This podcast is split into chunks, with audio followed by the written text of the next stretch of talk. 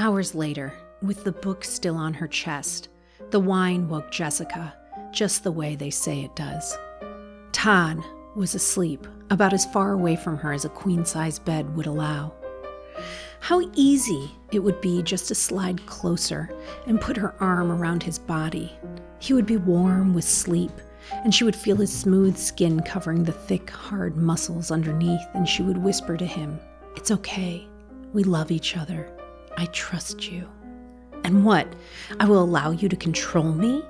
Jessica resisted the urge to bury her foot in his back and shove him right over the side. What was happening to them anyway?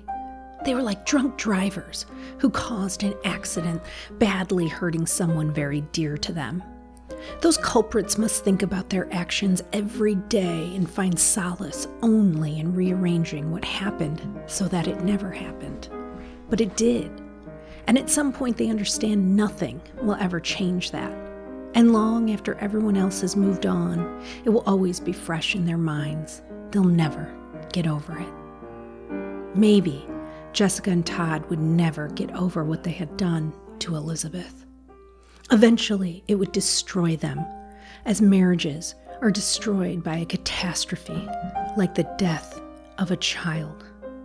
Where was the beauty of their love? Whose idea was this? Fair? Are you a Jessica or an Elizabeth? I can't wait till Jessica and Elizabeth murder each other. Wokefield! If she has to read one more Sweet Valley High, she's going to jump off the indoor balcony of Winston Egbert's mansion. It's Elizabeth Gomez. Hey, spoiler alert, she's got to read one more. Oh no! it's the worst. She's the only girl I know who took Sweet Valley High literally.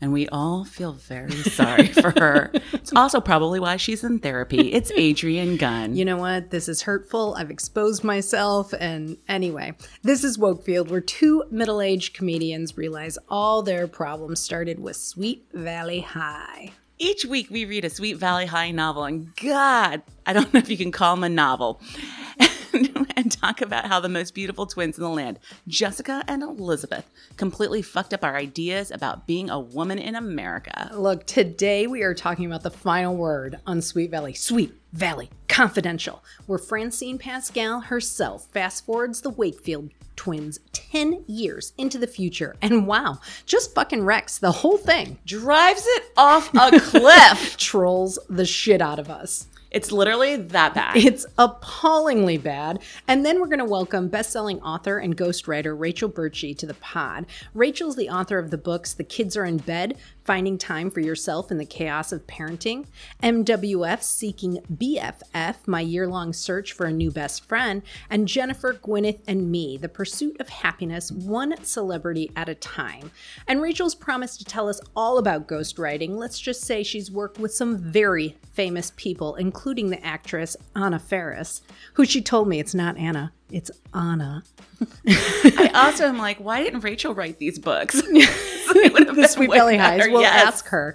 Anyway, we have no idea why someone this successful would happily ag- agree to reread this book. She's read it already. And then stay tuned for the Lavaliere Awards, where we'll nominate the worst sentences Francine has ever written and crown a winner. Listen, I think we know why she had some ghostwriters.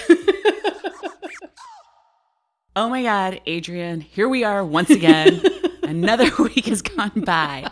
And I have to tell you that this is literally my Sweet Valley nightmare. this book was awful. So let's just start from the beginning.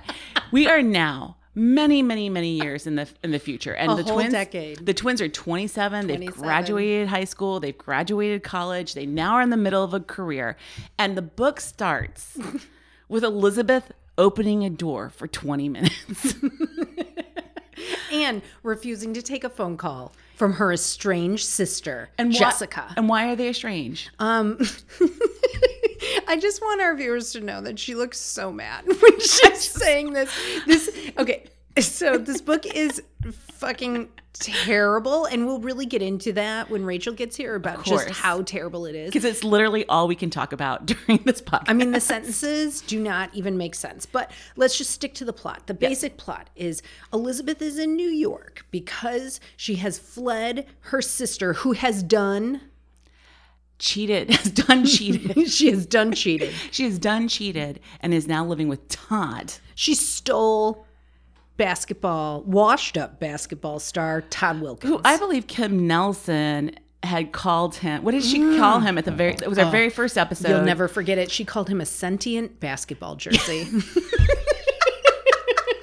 Shout out Kim. Yes, Todd continues to be a sentient basketball journey who is apparently only capable of fucking two women who look exactly the same. And we have no idea because you know we kind of did the books out of order, so we have no idea what Todd's journey has been. But I also think Do maybe we, we, care? don't care. No, we definitely do not care. I think Todd's journey is just fuck Elizabeth, secretly fuck Jessica, then get back together with Elizabeth, and then get, back, back with together with Jessica. Jessica. And yeah. So Jessica and Todd are now living this Sweet Valley life, and Yes. Jessica is in agony. She is dying. And she's like, "Why is my sister mad at me? I don't know, bitch, because you fucked this girl's boy." They But were whatever. engaged. They were engaged. They were engaged. Elizabeth and Todd Wilkins were engaged. And Jessica has now, when the book opens, Jessica is married to some bro named Reagan who's a millionaire. None and of a European. literally none of the scenes or information about this ring true at all. It makes no sense. And Regan's very jealous. He was very Yeah. jealous because at some point, uh, Jessica was on his boat topless. Yes. But the captain was very handsome, very, very handsome. I think very, very, very handsome. And he was Probably had a good body. He was staring at Jessica's tits Yeah, on the boat. as and you then would. Reagan flew off the handle. Yeah, so she's like, I'm getting divorced from this guy. So she flies back to Sweet Valley into the arms of her sister. Oops, no, into the arms of Todd Wilkins. Yes, and those are all flashbacks because currently where the book is is Elizabeth now lives in New York. And let me just say this, and we're going to talk about this a little bit later. But ladies, listen to me now. I'm all about the hose, right? Like if you want to hoe around, you want to get some D, you want to get some P, I have no problems. No problems. What I am saying to you is that there are rules. And one of the rules, number 1, without any question, is do not fuck your sister's man. Well, especially your twin sisters. There's like, isn't there like a whole porn channel for this? It's fucking weird. Oh it's my God. definitely weird. And okay, I don't want to spend too much time on like the structure of the book because I do not think people who are not writers care. But Also, they don't know that there is no structure. Well, there the authorial choices make no sense. So let me just say, it starts in past tense, third person, with Elizabeth is like, "I'm in New York," blah blah blah, and then it turns to first person, present tense in flashback, and then it's not only Elizabeth and Jessica. Sometimes we see other random characters. I mean, it makes no sense. Sometimes the first person of one character ends up with a minor character who also has a first person in that same thought. It's, It's- um, it's, we'll we'll get into this with Rachel. it's But so, hurtful. speaking of hoes, speaking of Yes. hoes, Elizabeth is in New York. She's very Yes. lonely. She has no friends. She's No working for this magazine. let me just say Oh, it's as if Francine Pascal has never met Elizabeth. She is an entirely different person. Completely. And, and, and you can't even be like, well, it's because this tragedy has befallen her. No. Right. She went from an Enneagram 2 Yes. to an Enneagram 7. And Yeah. I like that in a person, Yeah. but this is not right. Or even almost an eight. Like she's very like indignant and like very like loud and kind of angry. And she's like fucking dudes in New York. I mean, it's, no, it's nothing. It's not her. So then she's got this magazine gig, right? Yeah. She's she's writing for uh, what's it called? What's the name of the magazine? It's kind of like a Zagat. yeah, it- they describe it over and over again as a Zagat guide for off Broadway plays. which is also weird. Why didn't they just call it Playbill? Isn't that the one that you use for all the plays? I don't it seems know. A little bit, I Zagat's mean- all restaurants, whatever. Okay, so then She's writing blurbs. I do not know how she's affording this apartment. As a person Oh, that was- who has freelance written, I'm sure writing these blurbs about plays is like fifty dollars a blurb. when Rachel gets here, we're going to have to ask her about the end of the book when all these things come like great for Elizabeth, and Yeah. it's like now she can afford an apartment. Bitch, Right. no, you can't. Yeah. Anyways. So then Elizabeth or Elizabeth's in, in New York. She's working on this magazine. She ends up going to meet this playwright. She ends up fucking the playwright at Yeah. some point. Yeah. And then she meets a bartender and his Yeah. name's Liam. And she's Yeah. like, Liam, I have a wedding to go to. And my friend that I just No, fucked no, no. said to me, It's not a wedding. It's her grandmother's 80th birthday. Right. Right. Yeah. She's like, this dude that I slept with, uh, you know, I told him about my problem with my sister and how I haven't spoken to her Yeah. in eight months because she was doing my man and that wasn't cool. And continues to do your man. and maybe it's my own fault that she's doing my man. Yeah. But I have to go back to this party and see her. And then the boy that she's messing around with says, You know what? You should invite another dude to come up and just ruin everything for you. It is very strange. All of it is very strange. So Elizabeth is like focused on getting revenge on Jessica, and so the way that she does this is she's going to she meets a bartender, literally one time, Yes. and then is like, she goes home. She comes back to the bar and is like, "Will you go to Sweet Valley with me to my grandmother's 80th birthday?" I mean, no. To- the and- guy should have been like, No. Now, let me tell yeah, you this story. it's like an entrapment moment. Don't, I won't tell you the story now, but I will tell you about the time that I worked at a bar and I ended up going with someone to Seattle who I'd only known for seven days. Yeah, but you're the whole story. You're an Enneagram Seven. Yes, Elizabeth she's not. is She's not. no. So she goes back to grandma's party. She sees Jessica and Todd. Jessica and Todd are still like, I don't understand why she's mad at me. There's a huge family fight. We don't have to get into it. It's not that interesting. Yeah. However, Liam is there. The bartender has agreed to go Yeah, the fight is about Liam is too attracted to Jessica. And this shit, all the shit in this book about twindom is really weird. Yes. And so he's not attracted to Elizabeth, who looks exactly the same as Jessica. But when he gets to the country club for grandma's birthday, he's like, I gotta get this fucking Jessica bitch. and so he's flirting with her. And Todd is super jealous, even though he's fucked both the twins. Yes. And he so he And he knows how Jessica be hoeing around Thank all you. the time. Thank through high you. school, through college. she's dangerous. So he throws a fit. Everyone fights. And Elizabeth is like, My entrapment plan has worked, but oh, I'm so sh- ashamed. Yes, because she is codependent. But I also think Liam must be codependent because I think he sees Jessica as like this person who is in the middle of a struggle and that makes her more sexy. Listen, you are my best friend. I love you. I love you too. If you asked me to go to your grandmother's 80th birthday, You would absolutely come because Listen. she's dead. listen. You bring a lot of fun, and so probably like, "Ah, maybe. But like, who the fuck wants to go to anyone's grandmother's 80th birthday party? What a nightmare! I would absolutely. Well, you know, this is It's a difference between us. I'm, I'm a Jessica in that way. I would go. I would go because you never know who you can meet at these parties. Anyway, let me just say also this book is like 300 pages long. It is unbelievable. It is way too long. So so Elizabeth a goes back to it's New. York. It was like this revenge fantasy. Yeah, so Elizabeth Lots of goes- pages about that. She goes back to New York, having successfully created a fight between Jessica and Todd. And then she gets she goes to New York, she fucks the playwright, she goes back to her apartment, and there is Jessica. Jessica, while Elizabeth was on her way back to New York, spends all this time reflecting, like, maybe I shouldn't sleep with my sister's fiance. She's like, Have I fucked up our relationship for good? and she's like, and she's the, the the inner monologue is all about like Jessica being like, is this relationship now kind of dirtied up by the fact that you used to be my sister's fiance? like, what is happening? It is unreal. And like it is so clear that Francine Pascal loves Jessica. Jessica is the hero of this book. Elizabeth comes off as just like a whiny little bitch. And Jessica because she's is like, the golden. one place, she, right? Because because Elizabeth is like, I've been codependent my whole life, but the one time I'm going to draw a line is when you start boinking my boyfriend. Yeah. So anyway, Jessica shows up in New York. She and Elizabeth have a very ridiculous talk, which ends with Elizabeth holding Jessica to her bosom and thinking in bed. and thinking Jessica is like my child. That's literally what she thinks. Jessica is my child. And I forever will be tied to her. Yeah. It is some Stephen King shit, girl. it is like the hallway in The Shining where you're just like creepy twin Of, shit. yeah, you're like, this is the kind of blood that never gets severed. Like, this is always going to be part of who you are. And she's just like, this is my this is my sister. I Mm-hmm. love her. I care for her. And now we're going to crawl into bed together and act like this never happened. Yes. And I'm telling you, I'm a bitter person and I would never let that girl in my house. No way. And any letter she ever sent me, I would just burn. I would burn and then I'd take the ashes, I'd put them in an envelope and I'd mail them back. Listen, you are talking about like real person behavior, and this book does not exist on any plane. Absolutely. Because why? Yeah. Because now Elizabeth is best friends with Bruce Patman. Listen, that gets announced in like the first chapter that Elizabeth is best friends with Bruce Patman and he is a reformed person because both his parents were killed and she held his hand at the hospital. How many times can these characters go to the hospital? Fucking constantly.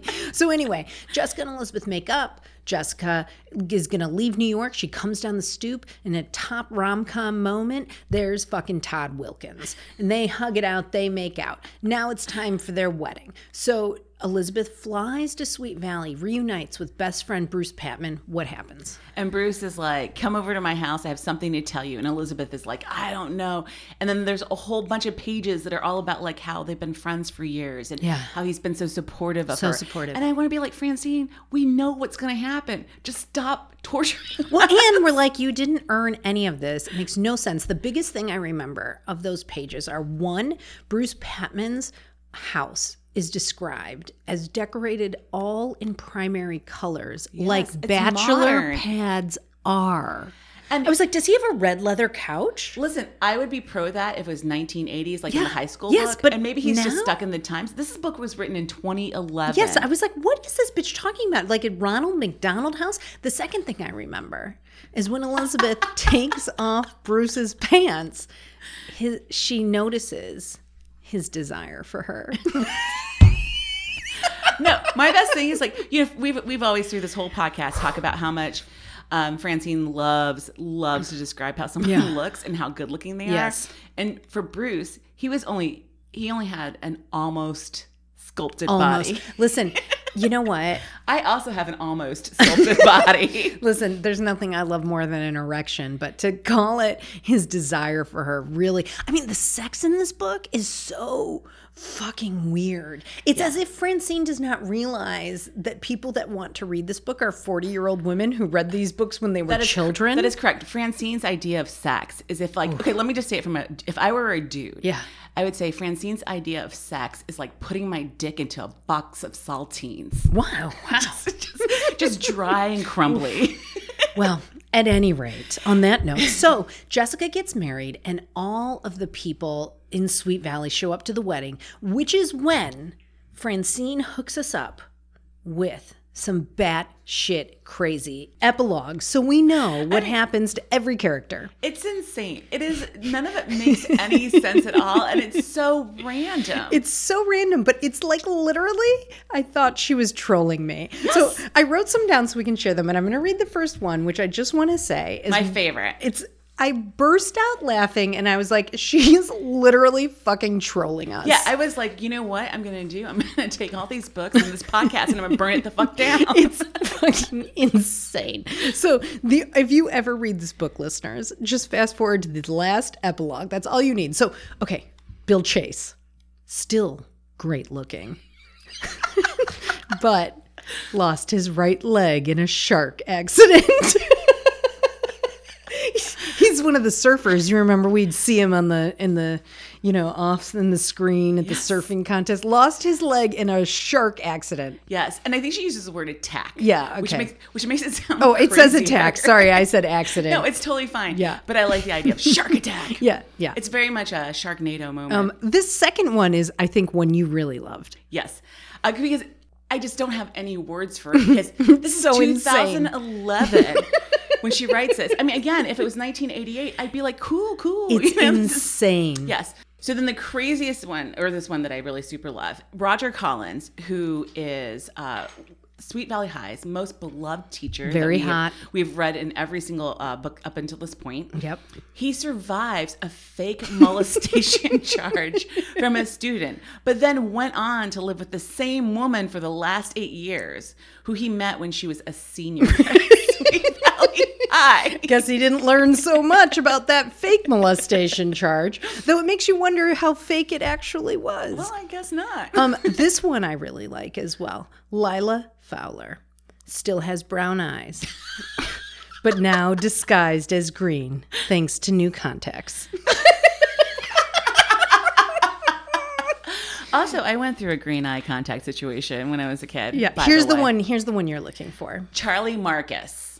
I don't know who Charlie Marcus is, though. I can't remember. His, Well, read the role. thing. Charlie Ma- Marcus. Oh, right. Now I do. Charlie Marcus, now married to Easy Annie, wrote a novel called Easy Annie. okay. You know what? Here's the thing. Roger Collins, the teacher, he did write a book because he had several books that went, and his bestseller, his bestseller was called like something like Lies. And it is all about his teaching experience where he's accused of molestation. It's fucking He's a tough. terrible guy. It's fucking tough. Um, also, Easy Annie became a lawyer, but we don't care about that because her boyfriend wrote a book called Easy, Annie. And Charlie Marcus uh, saves, like she says repeatedly in Yeah. the book, is she sa- he saves Yeah. Annie by teaching her quote self respect. It's so tough. Bruce Patman, now a nice guy, but still driving the same Porsche. I believe that she says that that's the only remnants of his past that he keeps. Yeah, on this one you have to read the actual quote because this is pulled directly from the book. Caroline Pearce. Yep. Has. To- I mean, how does she write this without hating herself? Okay, Caroline Pearce has put on a few pounds, but essentially looks the same as she did in high school. Nosy. What does that mean? Does she have a big nose? Or she means that she's like, because her the whole thing is she's a gossip? I mean, it is unreal. But the second part of this is the best part of it, and I'm so glad you added this part. This is Yes. basically the button of this of this line. So I'm going to start from the beginning and then go back. Okay, I'm sorry. Caroline Pearce has put on a few pounds, but essentially looks the same as she did in high school. Nosy. Yes. Somehow got fat after a year of chemo and radiation. Also, you know, if it wasn't bad enough that when you played the Sweet Valley High game, you were a loser if you had to play Enid. I mean, nobody wants to be Enid, right? But this is the fate that Francine Pascal has assigned to Enid Rollins. Enid Rollins, successful gynecologist with a bad attitude and dating a loser who sells sneakers at the Foot Locker at Sweet Valley Mall. also, not dating that he's she's having an affair. I don't think she's married. She's they they re- describe it several times as an affair, and that's why everyone has to keep it a secret. Listen, all I know is that poor Enid gets to be a doctor, but has to fuck the guy who's selling. Actually, this sounds pretty accurate to fucking real life. That's correct. That's why she has to ignore him. She has to ignore the Footlocker guy at the Yeah. wedding. Yes. Okay. Cara Walker, the cuckold. Cara Walker, the cuckold wife of Steven Wakefield. She bakes a lot. Um, I didn't put Steven Wakefield on here, but let me just say real quick: Steven Wakefield turned out to be gay. Turns out. Wow. It was a shock to him too. And is married to Cara when Cara finds out from Jessica. Who is like? We'll come back to Okay, it. yes. Okay.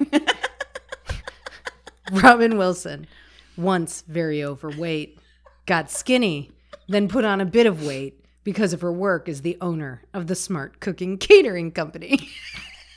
this is what she was fat. She was not fat. She well, she got a little fat again. what the fuck, Francine? I know. It's, it's, uh, she. Ugh. people paid her, you guys. Okay. this is the biggest one Winston Egbert. yeah.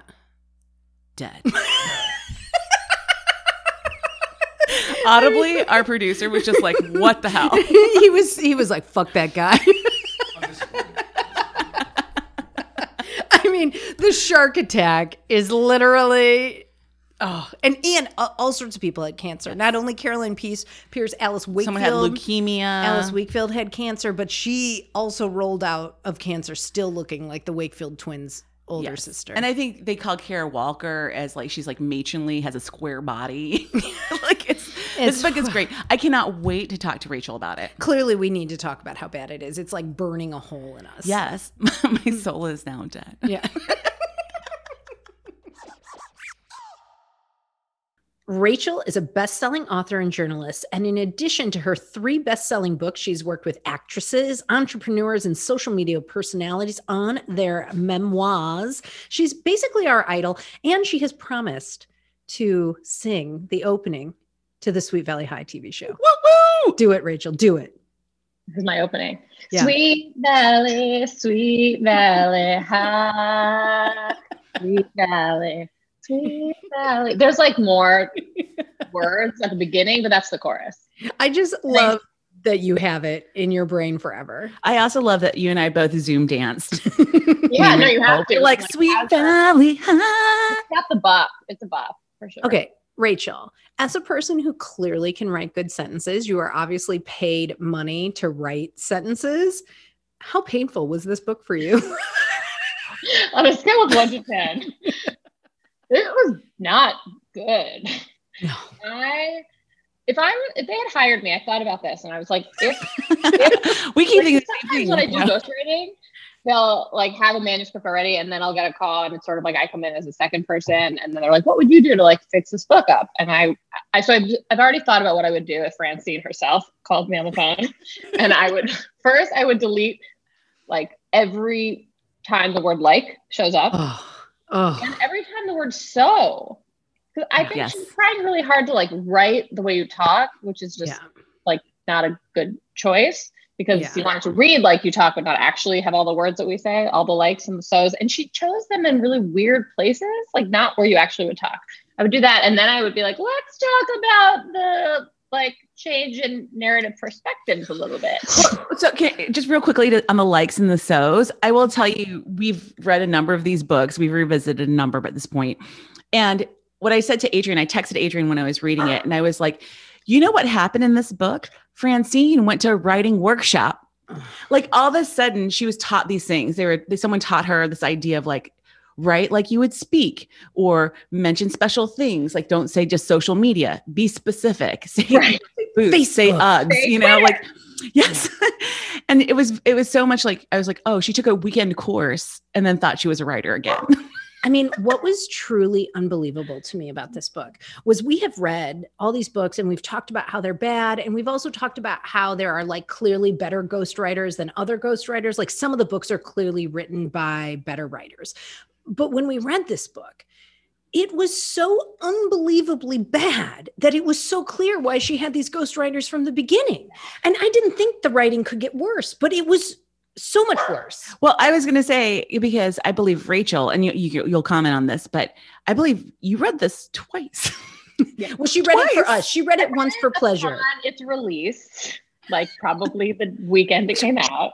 wasn't that long ago 2011 Yeah, I remember very clearly. I remember that I it was like one of the first books I ever read on my Kindle because I was embarrassed to be reading it in public, and I was flying from Chicago to New York to visit friends, and I remember being in the airport like secretly reading it. And I, to be fair to Francine, I could not put it down, and same was true this time. Like I read it really quickly, not because we were going to be talking about it, but because I like my family went out to play, and I was like, I'm just going to be here with Elizabeth and Jessica. but it is.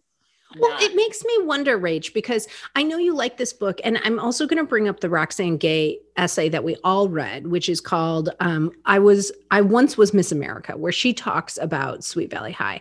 And Roxane and Rachel both feel similarly that, like, even though it's terrible, they like it. So, like, it doesn't matter to you that it was horrific. i'm looking at rachel's face right now and rachel's face is definitely like would i say like it she did like it. She texted me this week. Sure. okay go No, but but Elizabeth is exactly right. It's like I don't know. how to say like I liked the book, and I would I could objectively say it was like quite poorly written and surpri- Yes. more. It was worse in on rereading than the first time around. I think the first time around I was like just like wanted to know who ended up with who and like you know the romantic entanglements. But this time I was like I texted you and was like, why does she keep saying so in weird places? Like it didn't make sense and it wasn't how people talked and these ridiculous and I was looking, I've listened to the podcast, so I was thinking about it a little more critically probably than the first time. But I, there is something just like comforting. It's true. I did find some enjoyment in reading. I don't know. I liked the book, but I enjoyed reading the book and like revisiting that time. And I'm in some ways more mature than I was when I was 12 when I was reading these books. I mean, in some ways, not at all. I definitely uh, understand the idea of watching things that are trashy or reading things that are trashy just for comfort. Like I will watch the Oxygen channel all day long, just murdered people over and over and over and over again. And the shows, the shows are actually very terrible you know, they have a formula, it works, they keep doing it. All the players are weird, you know, the stories are not that interesting. They're just like so and so came home, he was drunk, he shot his wife. And you're like, yay, this is so comforting. I'm going to go to bed now. I don't know how you find that true crime comforting, but I will say so. Well, not just me, like millions and millions yes. of, of white ladies. For and sure. I also like haven't reread the original books in a long time. So they're not quite as top of mind as they are for you guys. So it's more of a has like nostalgia moment for me. Yeah. I think also like revisiting them and remembering these things. Um, if I had reread some of the early books, maybe it, I would have some juxtaposition to be like, oh, this is noticeably worse. But I don't remember if they were actually good or bad, or if I was just 12, so I thought they were good. Well, I can tell you now that they are better than this. But here's you're not in bad company because this Roxane Gay essay, which I think everyone should read, you Google it. It's called um, "I Once Was Miss America." You can find it online. It's from her book Bad Feminist. This line from her made me laugh. She's like, "When I first read one passage from Sweet Valley Confidential, I woke someone up with my laughter. I literally applauded because I was so thrilled by the exquisite badness." yeah I read that essay too, and I like totally agreed with everything you said. Like it was horrible, but you're still reading it and you're like, mm-hmm, okay. well, and the one thing I really liked about that essay is I felt very validated by it because Roxane is really talking about things that I keep talking about that Elizabeth's like eye rolly over, where it's like, you know, I I'm, I'm only eye rolly when she mentions enneagrams. Well, and other things, but you know, Roxane also talks and about your bangs. All right. All right. I just love when I have my closest friends here. No, keep it coming. I can handle it. At any rate, Roxane and I are in the same team where we took these books sort of seriously, like that popularity was like a goal, and that if you were popular, you could be safe. And she, her very last line, which I fucking love, is um, books are often far more than just books. And so it made me think, you know, what does Sweet Valley mean to you? I feel like Elizabeth's gonna be like, nothing. They're stupid hoes. I do, I do think that 100%. But, you know, what I would say to you is that I took them seriously in a different way than you consume them. Yeah. You took them seriously in that you thought you should adopt that behavior. Yeah. Whereas like I took them seriously and was like, I'd never want to be these people. like, like all these people seem real shitty. And and rereading the book, I'm like, yes, they still are real shitty. Like, wow, I was um, really smart when I was young. yeah. I mean, like, I definitely think that we can all agree that everyone thinks that they're an Elizabeth or a Jessica. And I definitely, I know you and I fight about this all the time, but I definitely thought I was an Elizabeth. and Rachel just raised her eyebrows to the ceiling. I know. I know.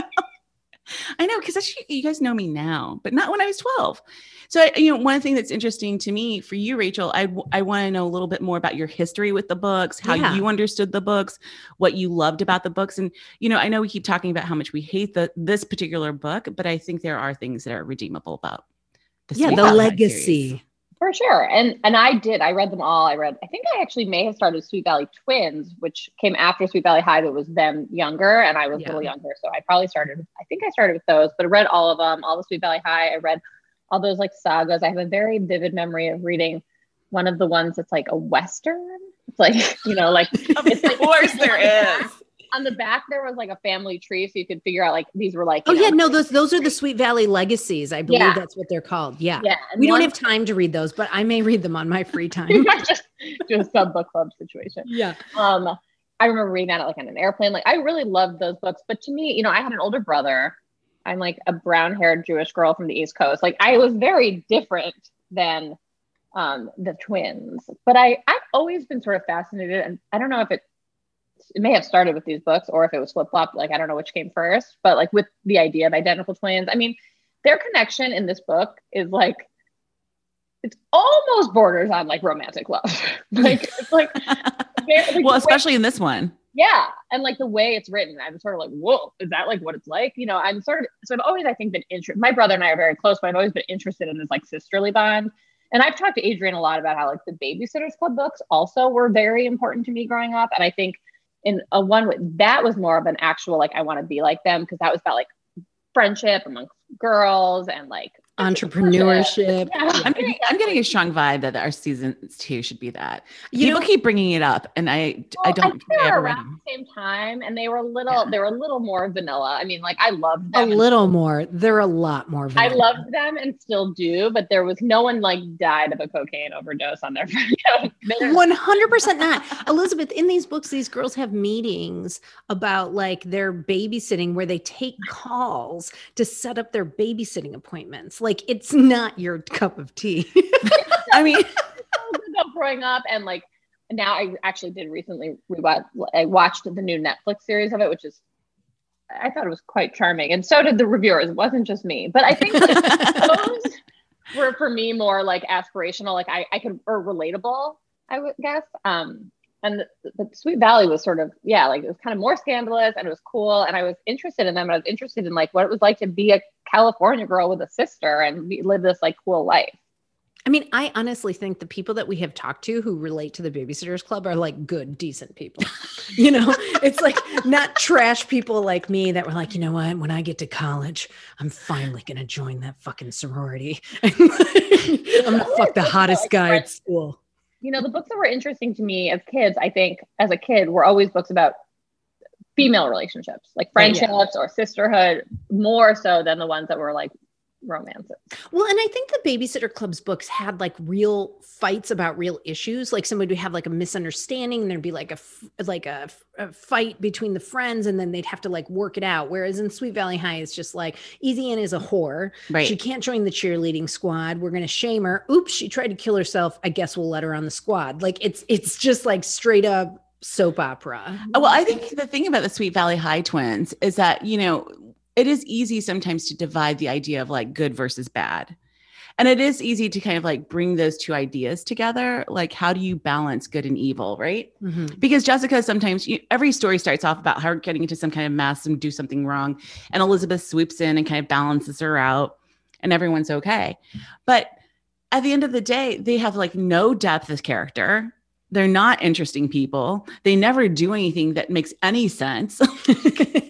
Well, that's why the Roxane Gay essay was so interesting to me also, because she's so like firmly in the Jessica camp. And she's like, I'm Yeah. a Jessica, which you don't hear people say, and you don't, and she, she made a case for, she made a better case for Jessica than Francine or Jessica ever made for Jessica. Listen, I said on episode one that perhaps Jessica is the real feminist here because she's the one who's always going out for like what she wants, while Elizabeth is being like a doormat. But speaking of Rachel, do you think that Elizabeth rang true at all as her Oh my nor- God. as her character, as herself in this book? No, no. Yeah, I mean, who is she? yeah, sh- that was totally confusing. Yeah. Totally confusing. they were both sort of i mean i think they were both sort of not themselves but Yes. when i closed this book i was like oh so jessica's the favorite like it felt like francine likes jessica more she she did have sort of more of a compelling story here obviously. And like it sort of i think can't remember exactly but the way it ended is sort of like it ended on jessica not on elizabeth and not on them as a pair. And to me that was very telling. Yeah, and I guess you should we should shout out Francine a little bit for the fact that she made Jessica, who did this terrible thing. She fucked her sister's fiance, stole him, and then was like, "Why won't she come to our wedding?" And made her this like redeemable, like she made her the hero of the book. See, I disagree that This is so this is why I thought it was important for us to talk a little bit about this affair. yeah, let's. You know, we're talking a lot about like the book, and I think that we we'll get back to that because it's just there's no way to not talk Talk about about how yeah. awful it is, right? but like the one thing, just um, Francine Pascal consistently brings up like the idea of affairs, you know, and secrets and things like that. But in this case, I felt like in all the rules of being a hoe, it is like the one rule you do not cross. You don't sleep with like your best friend's man and you don't sleep with your sister's man, which, you know, a lot of people, to your point, Rachel, about like female friendships and um, not having a sister is that sometimes your best friend does feel like your sister. yeah. So the rule is do not cross that line. And if you cross that line, you have to eat the consequences. And what was bugging me the most out of the whole thing is like we've been on this journey with these ladies. We have been through their high school, we've been through their college years, and now we're like in their adult years. They're in their 20s or late 20s. And to be a woman who is like, I have stole my sister's man and ruin this relationship that she had, that she had hope for, that she thought was what she wanted. That she's been with since they were like juniors in high right, school. which you know, I can't judge her for dating him, but the, to, to to to do that and be like, it is completely like, like I don't have to accept any responsibility for that. Because Elizabeth at the end is like, oh, maybe it's my own fault. like, she's like, like, that is the only thing that rings true for Elizabeth is Yeah. that she's the one who has self reflection about why the relationship was bad and why her sister was able to take her man. And I think that's a really terrible message because really the message should be one, this dude is real big asshole. Yeah. the dude is an asshole and he shouldn't be sleeping with two sisters. End of story, period. twins. But number two, if you are the sister who sleeps with your sister's boy, you need to calm the fuck down and accept responsibility, Yeah. which they don't do. They make her a hero. Yeah. Well, and what you're saying is the exact same thing that happened in the Regina book. Regina, Bruce cheats on Regina, and then Regina is like, well, it's probably my fault Mhm. because our relationship had already fallen apart. Yeah. Yes. Yeah, it's sort of interesting because I think you're right. I mean, ultimately, Elizabeth sort of just says, like, okay, fine, as she always does. Like, I'll forgive you because I have to. And it, all it took was her sister sort of just like showing up on her doorstep. Yeah. But I think there was a line, there was a line that sort of did ring true to me when Elizabeth goes back for the grandmother's luncheon or whatever. And she sort of acknowledges, like, Jessica's the one who's been there. So sure, they were all mad at her at first, but like you have the advantage, like the home court advantage, you've been there. And so people have seen you and they've just ultimately gotten used to you and you've moved on. And I think that is true. Like everyone else was mad at her and thought it was horrible. I mean, I think like the worst thing Jessica did perhaps was out her brother to her brother Let's talk about that. So we didn't get deep on it in the the recap. to me like Yeah. that. I was like, what is happening? Yeah. Okay. So uh, let me Yeah. summarize what happened so then we can Right. react. Because I have so much to say about this bitch. Okay. Jessica. yes. I'll summarize what happened and then we'll all react because this is very weird. So Jessica leaves her husband, flies back to Sweet Valley. It is clearly noted that Ned and Alice are on a cruise. Unclear to me why Jessica can't stay at Ned and Alice's house then, Correct. but she has to stay in this like duplex with Todd and Elizabeth. And it is excruciating for Todd and Jessica, who have to pretend that they hate each other, but actually they're in love. So then Jessica has to leave the house. So she goes to the beach. She's walking on the beach, and there ahead of her, she notices him first by his silhouette, calves, by a very his- hard body silhouette Yeah, but do you remember? sand and sun. no, but she notices him first by his Yes. calves because some men have skinny bad calves, Yes. but his are perfectly proportioned. I mean, she's ready to fuck her brother too. She's like, oh, that's Steven. I think he's having an affair with Lila. So she walks up because she can't stay out of trouble. And then she's like, oh no, he's having an affair with this dude who I think is named Aaron. Aaron. Aaron Dallas. And the reason Jessica probably confuses Aaron with Lila is Lila's put on a couple pounds.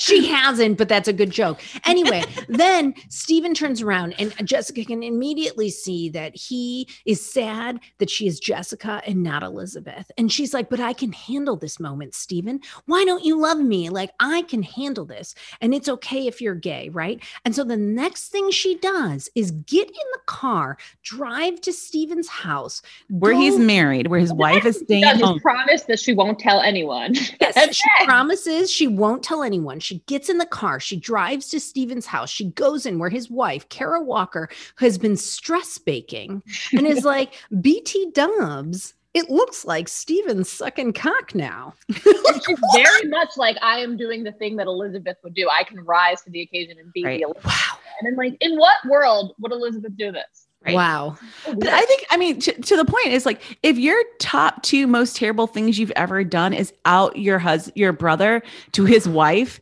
and slept with your sister's boyfriend, you are a fucked up person. Yeah, Yeah, it's those not good. You and know, also, sorry, I was just gonna say they they do a good job. I think. Or I I sort of understood why Todd in the end loved Jessica. I did not. I was not sold on Jessica falling for Todd. Like they didn't No. really try very hard to convince us either way. No. I was sort of like interested in this idea that Todd like Elizabeth was safe and she was kind of different and he he didn't think they looked alike at all. But I was like, what if she why is she doing this other than to get what her sister has always had?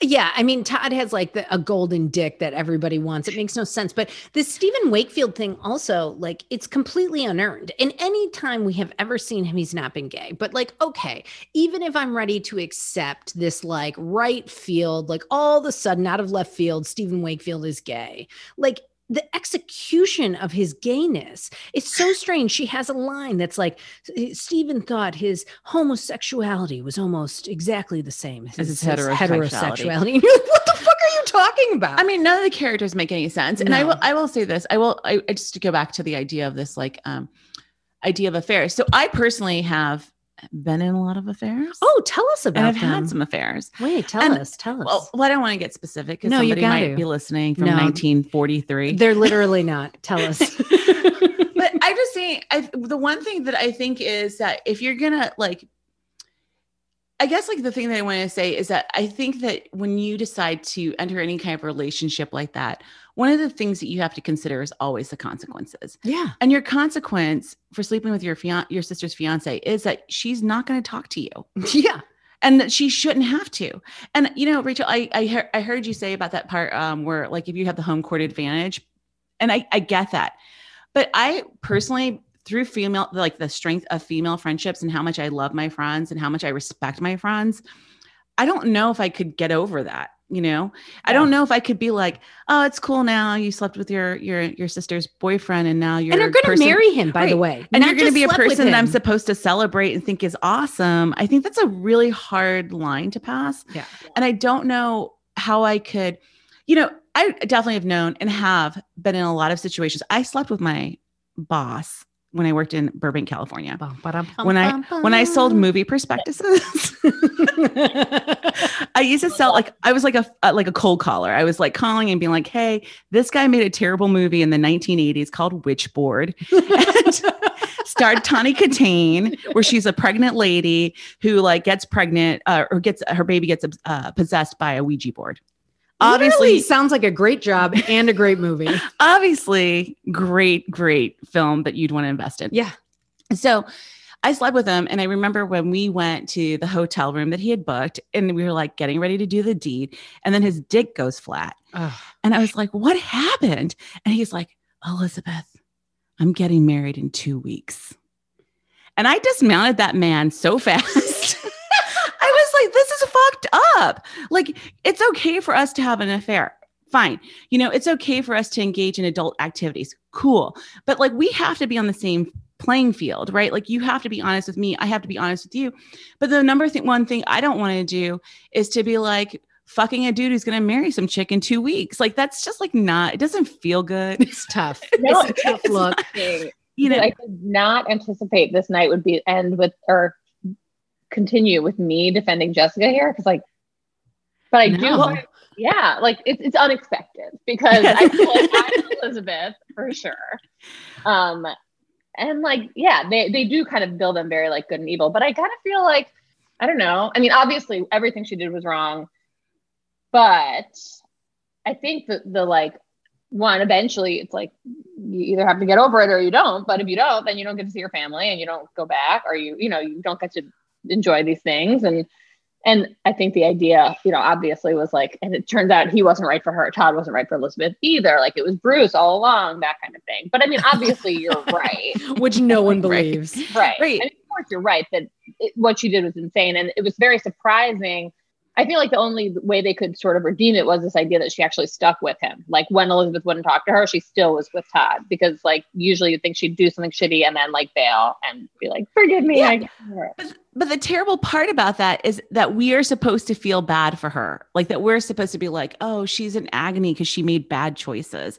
Like there's never a moment where she has to very much accept what she's done. Like to be like, I will be in this relationship forever. For example, this guy, who by the way, I fucked in a spaceship room. I don't, I don't even know what that means. Yeah, it, was, it was like a, it was like a love hotel. You rented by the oh. hour. It Oh, was nice. super awesome. We walked in. It was lots a of theme mirrors. room. right? Got it. Got There's it. Was like little stars and stuff. Anyways, so if that if I had walked out of that room and some woman attacked me and clawed my eyes out, I would have been like, oh, you know what? Well deserved. Yeah. No, she then- just, she just calls and whines on the machine. Yes, she never takes a moment of like, I did something terrible to my sister. And now I'm in a relationship that is definitely stained with this horrible thing that I did. But I never have to pay the consequence. I never have to be like reflective in my in, in the writing. It's like she's never has a moment of like reflection. She's just more like, but why is Elizabeth mad at me? Well, the agony is enough, Yes. I guess is is the point. Like Francine kind of gives you the agony, but she spends a lot more time in Jessica's agony than she does, and she makes Elizabeth's righteousness grating. She makes Yes. Elizabeth like into this character that she's never been. And she's grating and annoying, and the fact that she's been wronged is annoying. And it's it's a very strange thing. But I want to go back and just ask Rachel, what scandalous betrayals have you done in your past? Rachel, spill the tea. Who have you I am warming the water. Who have you betrayed? Tell us now. well, this is not a good story, but I'm going to tell you this is the first. It's a good. time- I already. I'm No, like. I'm already in. Like, Buckle up, podcast listeners. sound like not a good story. worst thing I've ever done, but it is the first thing that comes to me when anyone ever asks me a question like that, which is that in third grade, me and this other and this boy Chris Sesta stole this other girl's cookie when everyone had cookies, and because she was like out at like a like a learning specialist, and like everyone got cookies, and sh- hers was waiting for her, and we decided to like steal the cookie. And to this day, it is the, the greatest guilt that I bear of betraying Elizabeth in my third, a different Elizabeth, Lizzie, in my third grade class because I was someone was like, let's just take her cookie and we'll split it. And I was like, okay. And then I was like, "Ah!" I was like crying. I was like Jessica sleeping with Todd, like crying and like, please forgive me. That's Literally, this is not the first time I've heard this story from Rachel. it was clearly a very formative moment. this day. But wait, didn't you do anything scandalous in college? Didn't you ever cheat on that cute husband of yours when you guys were like just friends with benefits? Um, no, not that. But I will say that there was a there there was a bit of a love triangle, I would say, in college. Ooh. oh, like when Jessica was like kind of hot for her boss. and Todd. Matt, who's now my husband, had two like best friends. I was one of his best friends, and then another girl was one of his best friends. And as it turns out, both of his best friends were in love with him. so, you know, You it got a little bit sister it got a little dramatic um, and unfriendly at times, but she's married happily. The other best friend is happily married with children, and so are we. So, So how, Okay. how did how did how did it become unfriendly though? Like were you were you like leave, leaving dead snakes in her like mailbox? no, no, That is no. what think people no. do. What? Uh, again, I'm the one who like reads the Babysitters Club, guys. I'm like, were there Like, severed heads? were like, you know, like hooking up, and then she was like, "Well, I'm gonna invite him to a formal," and then they were hooking up, and I was like, "What? We were hooking up," and there was a lot of ridiculousness and college drama. And I always think of like the people we went to college with, and how they must like, you know, see when I post like a family photo on Instagram and think like, how the fuck did those two actually end up together with children in a healthy relationship? Like, I do think of that a lot. Do you think like now if you were like I know that you're married, but if you were not married and like living in the single world and something like that happened, wouldn't you just be like, dude, go. Go with her. I would. like would you but that's also why be- I'm single. I'd be like, I'm not fighting for Right, this. I was like, do you think that you would even try to fight or like get into a thing with anyone at this point? Yeah, no, I think if someone, even at the time, I, I knew enough to be like, if someone told me this story, I would give them definitely different advice than I am doing. That I am like, I would tell them, and and I was sort of like, when we ended up together, I remember thinking like, this is a story I'm going to tell people in the concept of like, we are the exception to the rule. You should not ever do what I did, which is But just wait, like stick um, around and beg him for it back. Here's another fun fact about Rachel that you might not know. Ooh. I'm, you guys, I, Rachel. you see how much I'm sweating. This is like Rachel. This is the best part of our podcast. Rachel. Is when we make you start spilling the tea. saying my name. What you gonna say? Rachel. Rachel was the Carrie Bradshaw of Northwestern University. What? She wrote a sex column. That's true. what? That's Yeah. true. Yeah. Wait, do I have a G spot? I can't find it. Maybe I left it with my old Is- boyfriend is in the that- space room. Is that one of your expertise? your G spot is sitting in the spaceship room waiting for you to Right. out that guy. Maybe maybe his fiance stole my G spot. Oh my gosh. that is the ultimate revenge. It's true though, and it's funny because I was thinking about when the Babysitters Club thing and how like that always felt like more more of a like, are you a Jessica and Elizabeth? It was like because in those books everyone was a good guy, um, Yeah. and it was just sort of like which one are you like versus here where I felt like even as a kid I remember being like, this Lila's a bitch. Like who wants anything to do with her? You know, there Yeah. were a lot of people I didn't particularly like. well, and- I, I think it's Aristotle says wow. that um well that the that drama is when both parties are right that that's what makes an actual drama and so that's a real problem with sweet valley high because wow rachel that like blew your mind I was just like, this is what I was telling Adrian Yeah. and I were also talking about The Office a lot recently, and that's Yeah. how I felt about Jim and Pam. yes Like, yes right, yes that's so ex- compelled by yeah that is why it's good because it, it in a real drama both parties have to be right that they both have to exist in a space where you believe in their point of view. Yes. and and what sweet valley high is is it's always very black and white. But i think she tried to like kind of blend it. I mean i think we've really beaten a dead horse here. Everyone knows this is a terrible book. But do we want to have any final thoughts about it? Well, yeah, I, I can I just mention this one yeah thing? please do. It's like I am also thinking when you're saying this about like uh, the idea of Steven and Aaron, and I do think the one thing that I really enjoyed about the, even though it was a, t- it was terrible, right? Like this whole thing was hard to buy, and all of a sudden he's like gay, and all of a sudden Francine's writing about like gay rights. Like, what are you Very doing? weird. What are Yeah, you doing? she was like, she like touched on California a lot there. I yes and the and the politics and like Yeah. how like even at the wedding um one of the one of the the people was like a big politician who could help push this you know bill or whatever it's very weird totally. but i did like that aaron was like i don't like your sister oh yeah, Aaron's great. Where he's like, your grandmother's delightful, and in, in some ways. Yeah, I mean, they ended up together, and I was like, oh, maybe he's gonna like forgive it because in the end it worked out. But it was like, no, what she did was shitty and wrong. So, like, yes, now we're together, and that's great, but we're not just gonna like give her a pass. right They held her more. He did hold her more accountable than anyone else has. the o- the only one who does and so when you're when we're talking about how terrible it is and like i'm making this point about like he's probably the only person who really has uh stepped stepped up that way what were some of your favorite parts of this book oh that's a great question Yeah. Oh my God. Wait, go to Adrian first because I was like just about to have the to know the answer to that question and I blanked. Okay, my favorite parts of this book. Well, it was definitely not any of the theater parts. Okay, my number one favorite part was when we got to see Bruce Patman's dick. Honestly, my second his favorite desire for her Oof. my second favorite part was obviously the epilogues where I I literally was like Francine Pascal is trolling us. Like she's doing this on purpose, where it's just like Robin Wilson, fat, not fat, a little fat, you know, like Lila now wears green contacts. I mean, just like the inane it was so ridiculous that I was like, this is amazing. I'm having a great time. And this is, fucking absurd. And honestly, the um the way she alternated the point of view and the present tense and the first and third, like how astounding and confounding it was, really made me personally stop and say, Adrian, why have you spent so many hours stressing about whether or not your writing is good? because it doesn't have to be good. Like it, it literally was like a light bulb moment for me. I was like, you know what? It just has to be sort of okay. And if you know the right person, you fucking sell it.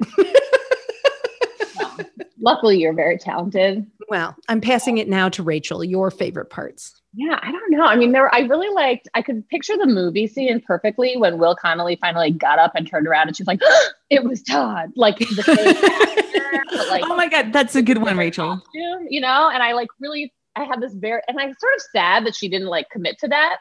Like she kind of was like, as she got to know Yeah, him she more, he dropped it. looked less like Todd. But in my head, it was like in those movies where it's like the same actor but like an alter ego, but with like just like a bad wig. like into that as the idea. I was sad that there was all the like female friendships died. It's like you asked what my favorite parts are, and yet I'm talking about the, my least favorite parts. But I like I'm very sad because the the, the Yeah. playwright did not become um Todd's long lost twin yes, because that's what I wanted.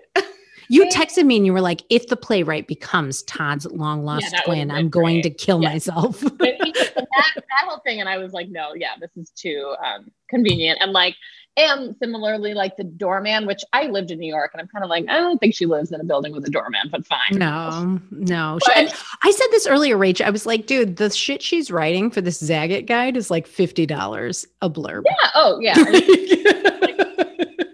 Off, off, Broadway Zag. Yeah. like, was I was like, she's getting like 30 to $50 for these little paragraphs. yeah, it was sad that like Enid in the end just became an asshole. Lila was an asshole. Like all the Yep. female friendships basically fell apart. So I did. Oh, I did. I did like everything sort of about the big, the big climactic dinner luncheon scene. I can't remember what it was at the club. Like I liked you that. liked Alice screaming for the cake. That Yeah. was the only That only was funny. When Alice was like, "Bring the fucking cake." Yeah. Yes. That was the only moment where I was like, she finally executed a scene in a way that is amusing and yeah yeah i was entertained i liked that elizabeth was like well liam doesn't like me so he's not gonna like my sister and he was like like you know it was all like very breathtaking when he saw when he saw jessica It was very weird. I was He was like thought he was like pheromones.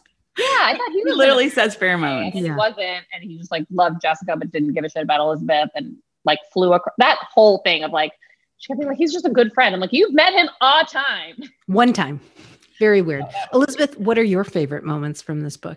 Uh, I think ending the book is probably my favorite moment when it was like, I'm finally done reading this piece of trash. The one thing that stood out to me that I was like, I can't believe she had the audacity, the nerve, the like ego to actually put at the end of this book a French line.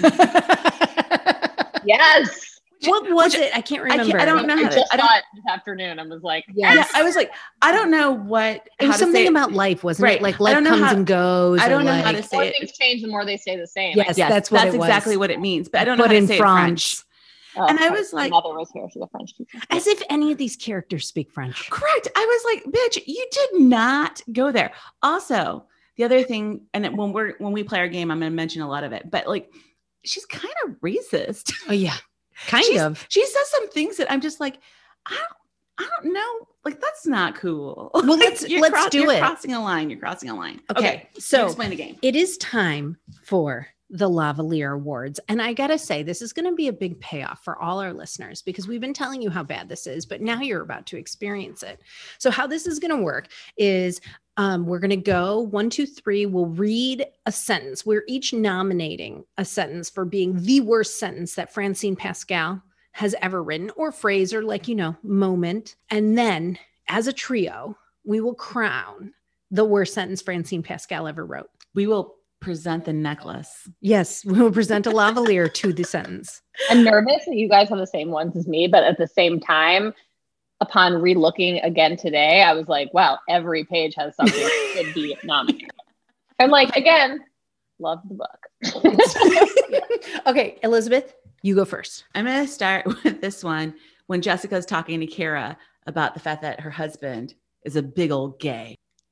But a hero doesn't stop just because it's uncomfortable.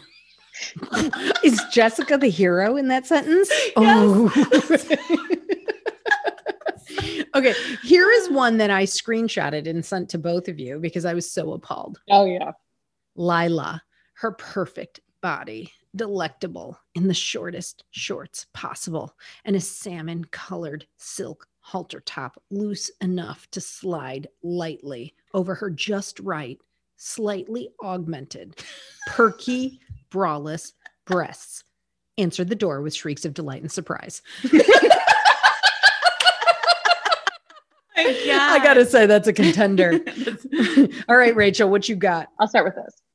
Right from the first, when he pulls up in his black Audi convertible, it feels slightly strange. And when I open the door and slide in, it's more than strange. It's weird. like, what?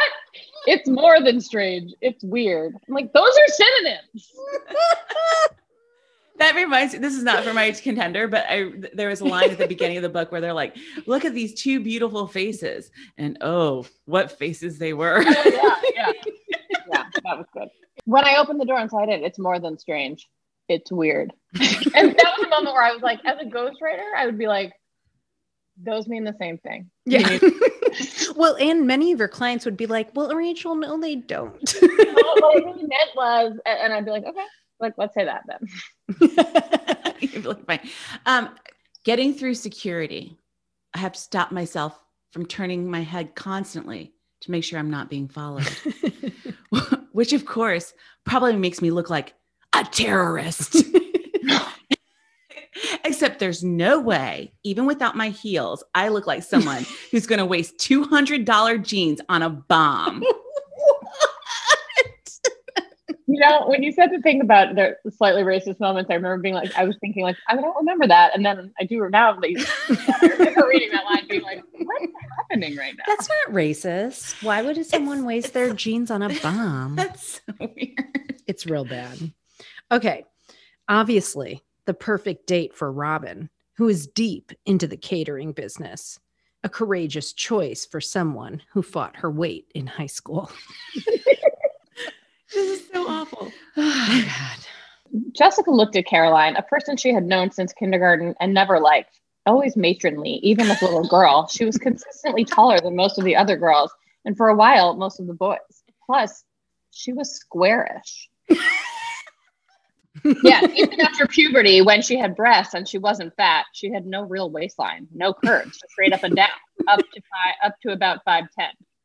Like that whole section, I texted Adrian because I was like, this woman literally was like, I don't like. It's like Jessica never liked Caroline because she was ugly. like what? That's not a personality trait Jessica. that she doesn't have a waist.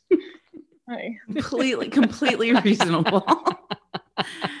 okay. In the cab to Will's apartment, there wasn't much conversation because the unpleasant, especially for people who were not all hungry, the unpleasant odor of some spicy Middle Eastern dish the driver had probably just finished eating was so powerful that they both were hanging out their windows.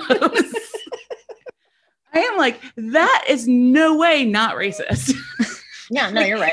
And she was like, even though we smelled this smell, we were still able to make out. Yeah, That's what she- comes after. She's also made the taxi driver Middle Eastern. She's just like, he's got to be Middle Eastern and he must be eating some whatever. Like, Smelly. yeah. Like, Okay, this one we have already mentioned, but this is the exact line. Sometimes Steven was struck by how heterosexual his homosexuality was. I let that pass. It doesn't even make sense in any sense at, at all. She was like, I he's just- gay, but not really gay. I was You know, like- he's like the straight kind of gay. I was like, has Francine ever met a gay person? Like, no gay person I've ever met is proud of their heterosexuality at all. They're hetero- like gay people, queer people, bi people are like, yeah, fuck those straight people. Yeah, they're like gross. yeah, it's weird. All right, Rage. Right. They touched each other, the palms of their hands and tips of their fingers languidly caressing, exploring like blind people. so there was nothing they didn't know of each other's bodies. This inch by inch build of passion created the aching need to join deeply, intimately, and overcame any trace of reality. The heat and sweat of their fervor combined to fling them onto their own trajectories and land them together at almost the same moment. And I I loved the almost. well, I like read it multiple times I was like, is what she's just trying to say like they came at the same time?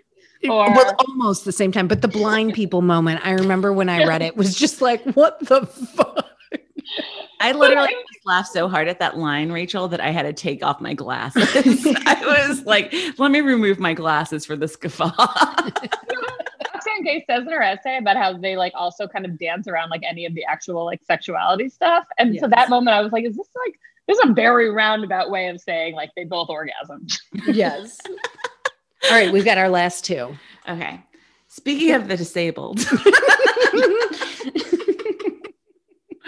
the tenants always joked about how the doorman job would be perfect for the wheelchair.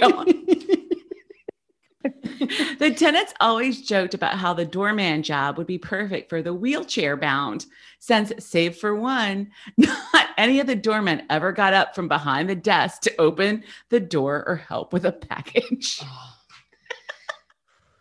I mean, that one is a tough look. They're ba- she's basically like, you know what jobs are good for people in wheelchairs? Seated ones. Ugh. All right. Here's how we're going to end on a very high note. It's also basically how the book ends. Are you ready?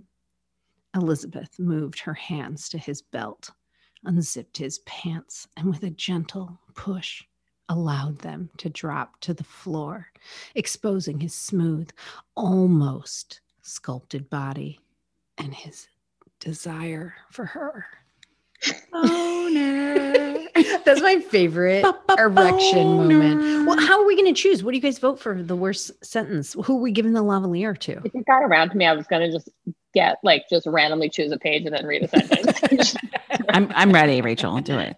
I don't know. There's a lot of good ones in that. in that. That Cara Walker squarish in the Middle Eastern cab and the heterosexual, homosexual I mean, the insult to people in wheelchairs. in wheelchairs. What I do want to say is maybe this is one of those moments that we all remove our lavaliers and just trade them among the three of us to be best friends forever. Meaning we don't have to give an award? we don't have to. Well, they're all could. equally as bad. or you can we can give a lavalier to one person and then I will steal it from them. But really, any choice would be fine. I think any of I mean I love them all. let's let Rachel choose. She's our guest. Well, I like one of hers. As Adrian knows, I get very caught up in copywriting. Like the, it, it wasn't strange, it's weird moment to me is like so much. But if we're talking about actual content, like many of Elizabeth's are Somewhat downright, outrageous. offe- downright offensive. Well, they're they're not Wokefield. Yeah, they're not. They're offensive, and also every the whole Lila Fowler side boob moment was really mean, Lila's the attention paid to Lila's breasts. I know that's the one I liked about Rachel's. augmented. I mean, that's also Rachel with the copy editing, slightly augmented. I mean, my MFA professors would have gone nuts and shamed you for 25 minutes for that. They're either augmented or not augmented. right. Oh yeah, there's a lot Like, of that. there's no slightly. Like you either have a boob job or you do not. The taxi driver moment of the like obviously this car is going to smell like gross middle eastern food is pretty offensive Look, they terrible. especially since they became the valiant heroes of that moment, still able to make out after. So let's give it to that. Oh, well, thank you, ladies. You I did appreciate it. Hey, Rachel, thanks for coming. Where can our listeners find you? um francine specifically can find uh rachelbertsche.com i Yes. have all my stuff there and then i'm on instagram at rachel bertsche writer um Ooh. i know on twitter at r bertsche and find me there Yeah, do it. And we will link to you on our Instagram. thank hey, you thanks to listening for Wokefield. Uh, special thanks to Rachel Bertsche and, of course, the mythical Francine Pascal, who, let's just say this week, she tried her best. I don't know if she did, but come back next week for a bonus episode where we'll be talking about date with a werewolf. I can't even believe I just said that. Yeah, we're Uh, gonna. we're gonna we're gonna visit date with a werewolf where Jessica traipses around London dating a werewolf because of course werewolves only come in London. Ooh, double entendre. Thank so you. we'll be dating a werewolf next week, and we will also talk about how we've been thinking a lot about all the monsters we've loved before. Hey, follow Wokefield on Instagram at Wokefield Pod for all your Sweet Valley needs. And rate and review us on your fave podcast app because just like Bruce Patman, we live for the applause. And listen, if I drop my pants right now, you'll see my desire for you. No, don't. Don't do that. I won't. I would never do that without consent. Never.